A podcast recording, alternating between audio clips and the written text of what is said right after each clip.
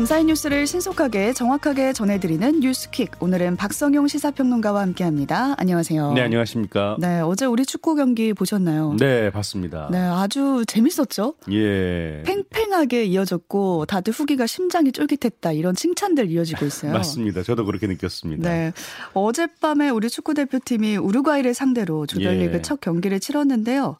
무승부 기록했습니다. 네. 자, 축구 대표팀이 A조 1차전에서 우루과이와 맞붙었죠. 결과는 0대 0 비겼습니다. 네, 한 골도 안 나긴 했어요. 네, 그렇습니다. 우루과이의 공격이 골대를 두 번이나 맞췄는데 음. 끝내 실점을 하지는 않았습니다. 우리가 다만 이 전반 때 황의조가 결정적인 기회를 날려서 좀 아쉬움은 남았습니다. 네. 이 사실 피파 랭킹만 봐도 우리과이는 강팀입니다. 14위인데요. 이 대한민국은 28위고요. 이런 남미의 강호를 상대로 우리 대표 팀 이 경기 내내 대등한 경기를 펼쳤습니다. 특히 주장 손흥민은 이 부상 후유증에도 선발 출전해서 풀타임을 소화했고요. 안면 보호대까지 착용하고 나서서 투혼 발휘했습니다. 비록 승리를 하지 못했습니다만 귀중한 승점 1점을 획득한 우리 대표팀인데요. 이제 오는 28일 아프리카의 복병이라 불리는 가나와 2차전을 갔습니다. 네, 말씀해주신 대로 손흥민 선수 투혼이 굉장했는데 경기 중에 막 양말까지 찢어지는 일이 있었습니다. 예, 맞습니다. 자, 손흥민 선수는 지난 2일 유럽 축구연맹 챔피언스 리그 경기 중에 얼굴 안와골절상을 당해서 수술을 받았죠. 이 당초 회복에 4주 이상이 걸릴 것으로 예상이 돼서 월드컵 출전은 어렵지 않겠나라고들 음. 관측했는데 자 그런데 손흥민 선수가 3주 만에 월드컵 경기에 나선 겁니다. 정말 기적 같은 일이라고 할 수 있는데요. 네. 이 엄청난 의지로 빠른 회복이 이루어져서 경기에 출전할 수 있었다고 합니다. 자, 얼굴 보호대를 쓰고 경기에 출전했는데 이 축구 팬들은 캡틴 조로라는 별명을 붙여주기도 했습니다. 이 손흥민 선수는 검은 마스크를 써서 내내 불편한 상태인데도 이 경기 중에 상대를 적극적으로 압박했고요.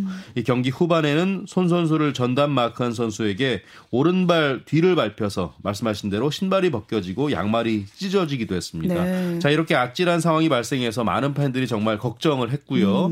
하지만 다시 일어나서 뛰는 투혼 발휘했습니다. 이 경기 후 인터뷰에서 기자들이 몸 상태를 물었는데 이 괜찮다고 거듭 답했고요. 우리의 목표와 선수들의 도움 덕분에 경기 잘 치를 수 있었고 이 그런 마음가짐이 이 통증도 완화된 것 같다 이렇게 아, 이야기했습니다. 네, 앞으로가 더 기대가 되고요. 우리 선수들만큼이나 열정적이었던 응원단 얘기도 좀 해보겠습니다. 예. 어제 광화문 광장에 많은 시민들이 모였습니다. 예. 자, 어제 광화문 광장에는 경찰 측 추산으로 2만 6천 명이 넘는 시민이 모였는데요. 어, 이태원 참사 이후에 처음으로 많은 인파가 모인 만큼 경찰은 기동대 경력 등 병력 등 600여 명을 대, 배치해서 대비에 나섰습니다. 이 곳곳에 안전 펜스를 설치하는 등 이 광장을 여러 구역으로 나눠서 인파가 분산되도록 조치했고요. 어, 관련해서 서울시도 이 가까운 버스 정류소를 임시 폐쇄하는 등이 사전 대책을 마련하면서 이 다행히 별다른 안전 사고는 없었습니다. 네. 이 밖에 경기 수원 월드컵 경기장에서도 시민 5천 여 명이 모이는 등 이 거리 응원전 전국적으로 진행이 됐는데요. 이 붉은 악마 응원단은 다음 예선전이 열리는 오는 28일과 다음 달 2일에도 거리 응원전 벌일 계획입니다. 이 경찰은 경기가 끝난 뒤에도 인파 통제에 집중하고요. 이 뒤풀이가 벌어지는 유흥가 등에 기동대를 배치해서 사고 막겠다는 계획입니다. 네, 안전 사고 없이 응원전을 잘 마쳤고요. 남은 경기도 사고 없이 응원 마칠 수 있도록 대비를 해야겠습니다. 예. 다른 팀 경기 결과도 살펴보겠습니다. 우리와 같은 조인 포르투갈과 가나 경기 있었습니다. 예, 그렇습니다. 우리 대표팀 경기에 이어서 도하에 위치한 스타디움 974에서 열렸는데요. 치열한 공방 끝에 포르투갈이 3대 2로 이겼습니다. 음. 이 경기에서 호날두는 유일무이한 월드컵 기록을 세웠는데요. 누구도 해내지 못했던 월드컵 5대회 연속 득점입니다. 음. 2006 독일 월드컵부터 참여한 호날두는 2010 남아공 월드컵, 2014 브라질 월드컵, 2018 러시아 월드컵에도 출전했고요.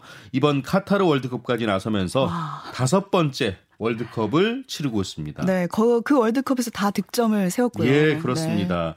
자, 그리고 G조의 스메스, 스위스와 카메룬 경기는 후반 3분에 터진 이 스위스 브릴 엠볼로의 결승골에 힘입어서 1대 0으로 스위스가 승리했는데요.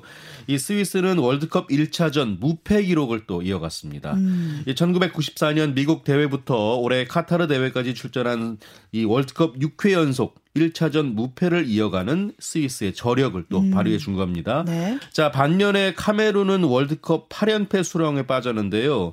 이 카메룬이 출전한 2002년 한일 월드컵 독일과 3차전을 시작으로 해서 8경기 연속 파배, 패배를 당했습니다. 네. 2010년 남아공 대회, 2014년 브라질 대회에서 연이어 조별리그 전패를 기록 중에 있습니다. 음. 자, 그리고 조금 전에 마친 카타르 월드컵 G조 브라질 세르비아전에서는 영원한 우승 후보 브라질이 초호화 멤버를 모두 선발로 기용했고요. 아, 네. 아, 이 토트넘 동료조 손흥민의 히살리숑이 원더골을 포함한 두 골을 몰아치며 세르비아를 2대 0으로 이겼습니다. 네, 방금 끝난 소식까지 경기 소식까지 전해드렸고요. 화물연대가 안전운임제 확대 시행을 요구하면서 결국에 총파업에 들어갔습니다. 네. 화물연대 총파업은 지난 6월에 이어 5개월 만인데요. 화물차 기사의 적정 임금을 보장하는 이 안전운임제 일몰제 폐지 그리고 적용하는 화물 품목의 확대를 요구하고 있습니다. 어, 지난 파업 때는 정부와 극적으로 합의를 하면서 일주일 만에 철회가 됐죠. 음. 하지만 이번에는 이 당정이 안전운임제 일몰제 폐지 대신 3년 연장을 추진하면서 갈등이 계속되고 있는 상황입니다. 네. 이렇게 화물연대가 파업에 돌입하면서 경찰은 적극적으로 대응하고 나선 상황이고요. 불법 행위에 대해서는 관용 없는 엄정 대응 방침을 밝히고 있습니다.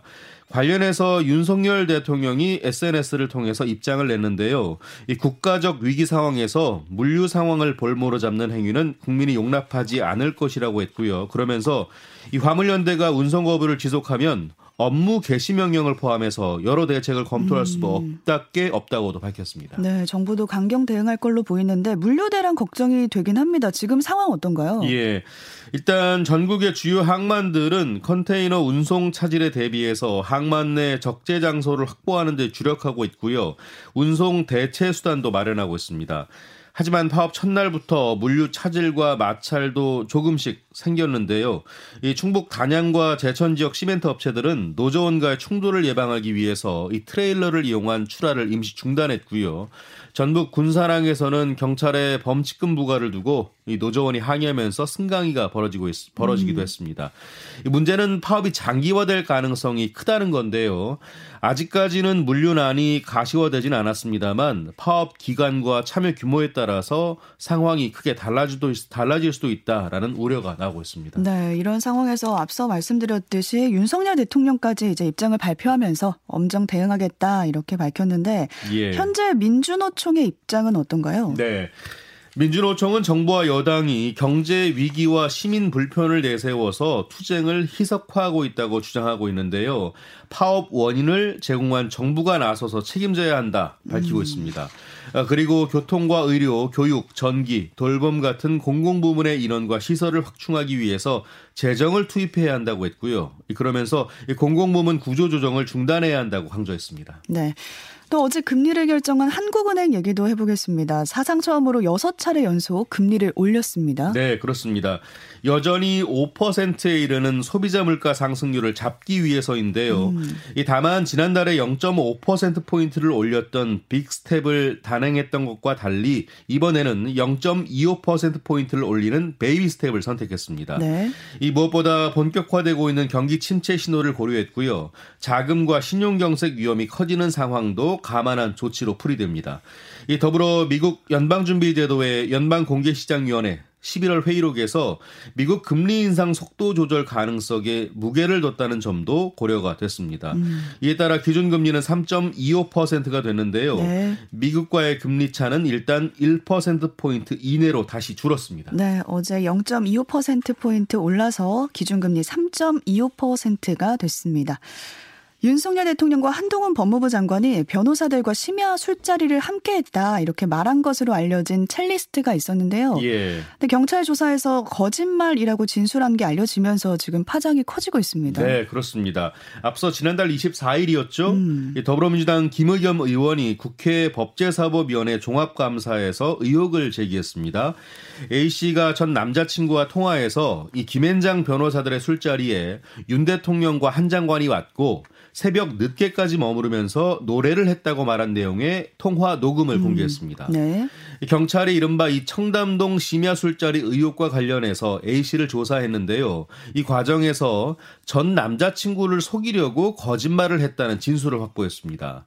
또 A 씨의 휴대전화를 디지털 포렌식해서 A 씨가 술자리에 있었다는 날 이 자정을 넘긴 시각에 강남구 청담동의 해당 술집에 없었다는 사실도 확인했고요. 음. A 씨가 그 시각에 함께 있었던 사람도 확인한 것으로 전해졌습니다. 네. 김을겸 의원이 관련해서 입장을 냈습니다. 네. 일단 윤석열 대통령 등 관련된 분들에게 심심한 유감을 표한다고 밝혔습니다. 아, 다만 국정과 관련한 중대한 정보 제보를 받고 국정감사에서 이를 확인하는 것은 국회의원으로서 당연히 해야 할 일이라고 했고요. 그러면서 앞으로도 국민을 대신해서 묻고 따지는 의무와 책임을 다하겠다라고 음. 강조했습니다. 네. 이에 대해 국민의힘은 김현의 사퇴를 요구했고요. 비상대책위원회 회의장에서는 김 의원을 향한 상토, 성토가 이어졌습니다. 네, 한동훈 장관도 강경하게 대, 응하겠다라고 밝힌 상태입니다. 네. 올해 경기도지사 선거에 출마했던 강용석 당시 무소속 후보가 정치 후원금을 유용한 혐의로 고발을 당했었는데요. 네. 검찰이 강제 수사에 착수했습니다. 그렇습니다.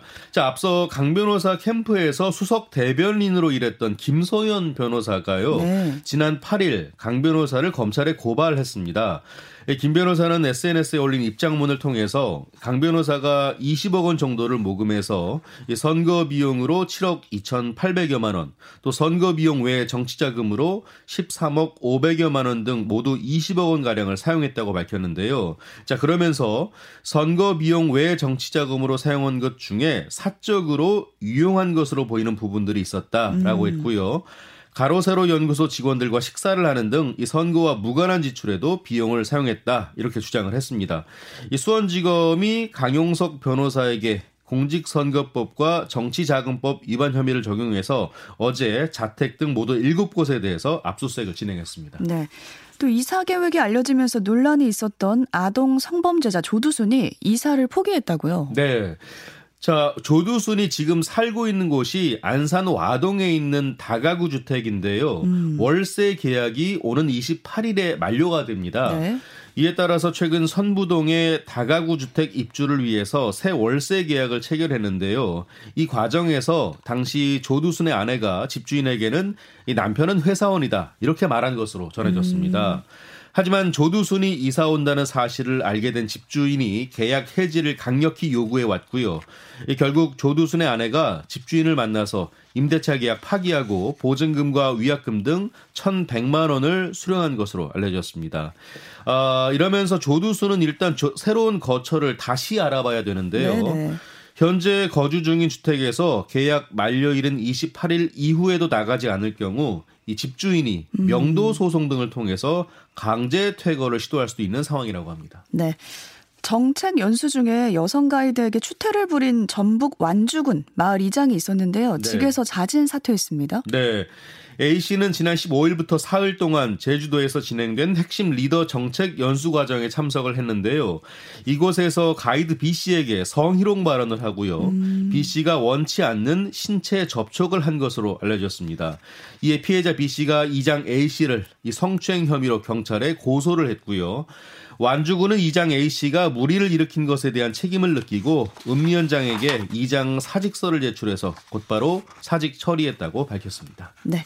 끝으로 한 가지만 더 보겠습니다. 부산의 한 시내버스 운전기사가 심폐소생술로 70대 응급 환자를 현장에서 구조했다는 소식 들어와 있습니다. 네.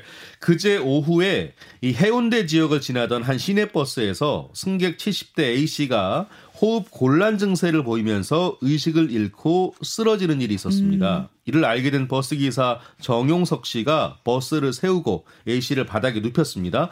정 씨는 안전교육 때 배운 내용을 떠올리면서 곧바로 심폐소생술을 실시했고요. 다른 승객들에게는 신고를 부탁했다고 합니다. 음. 경찰과 소방구조대가 오는 동안 정 씨는 심폐소생술을 이어갔고요. 다행히 A 씨가 의식을 회복한 겁니다. 네. A 씨는 병원으로 옮겨져 치료를 받고 있는데요. 다행히 생명에는 지장이 없는 것으로 알려졌습니다. 네, 정용석 기사님 고생 많으셨고요. 있어요. 정말 대단하십니다. 여기까지 오늘 듣겠습니다. 박성용 평론가와 함께했습니다. 고맙습니다. 고맙습니다.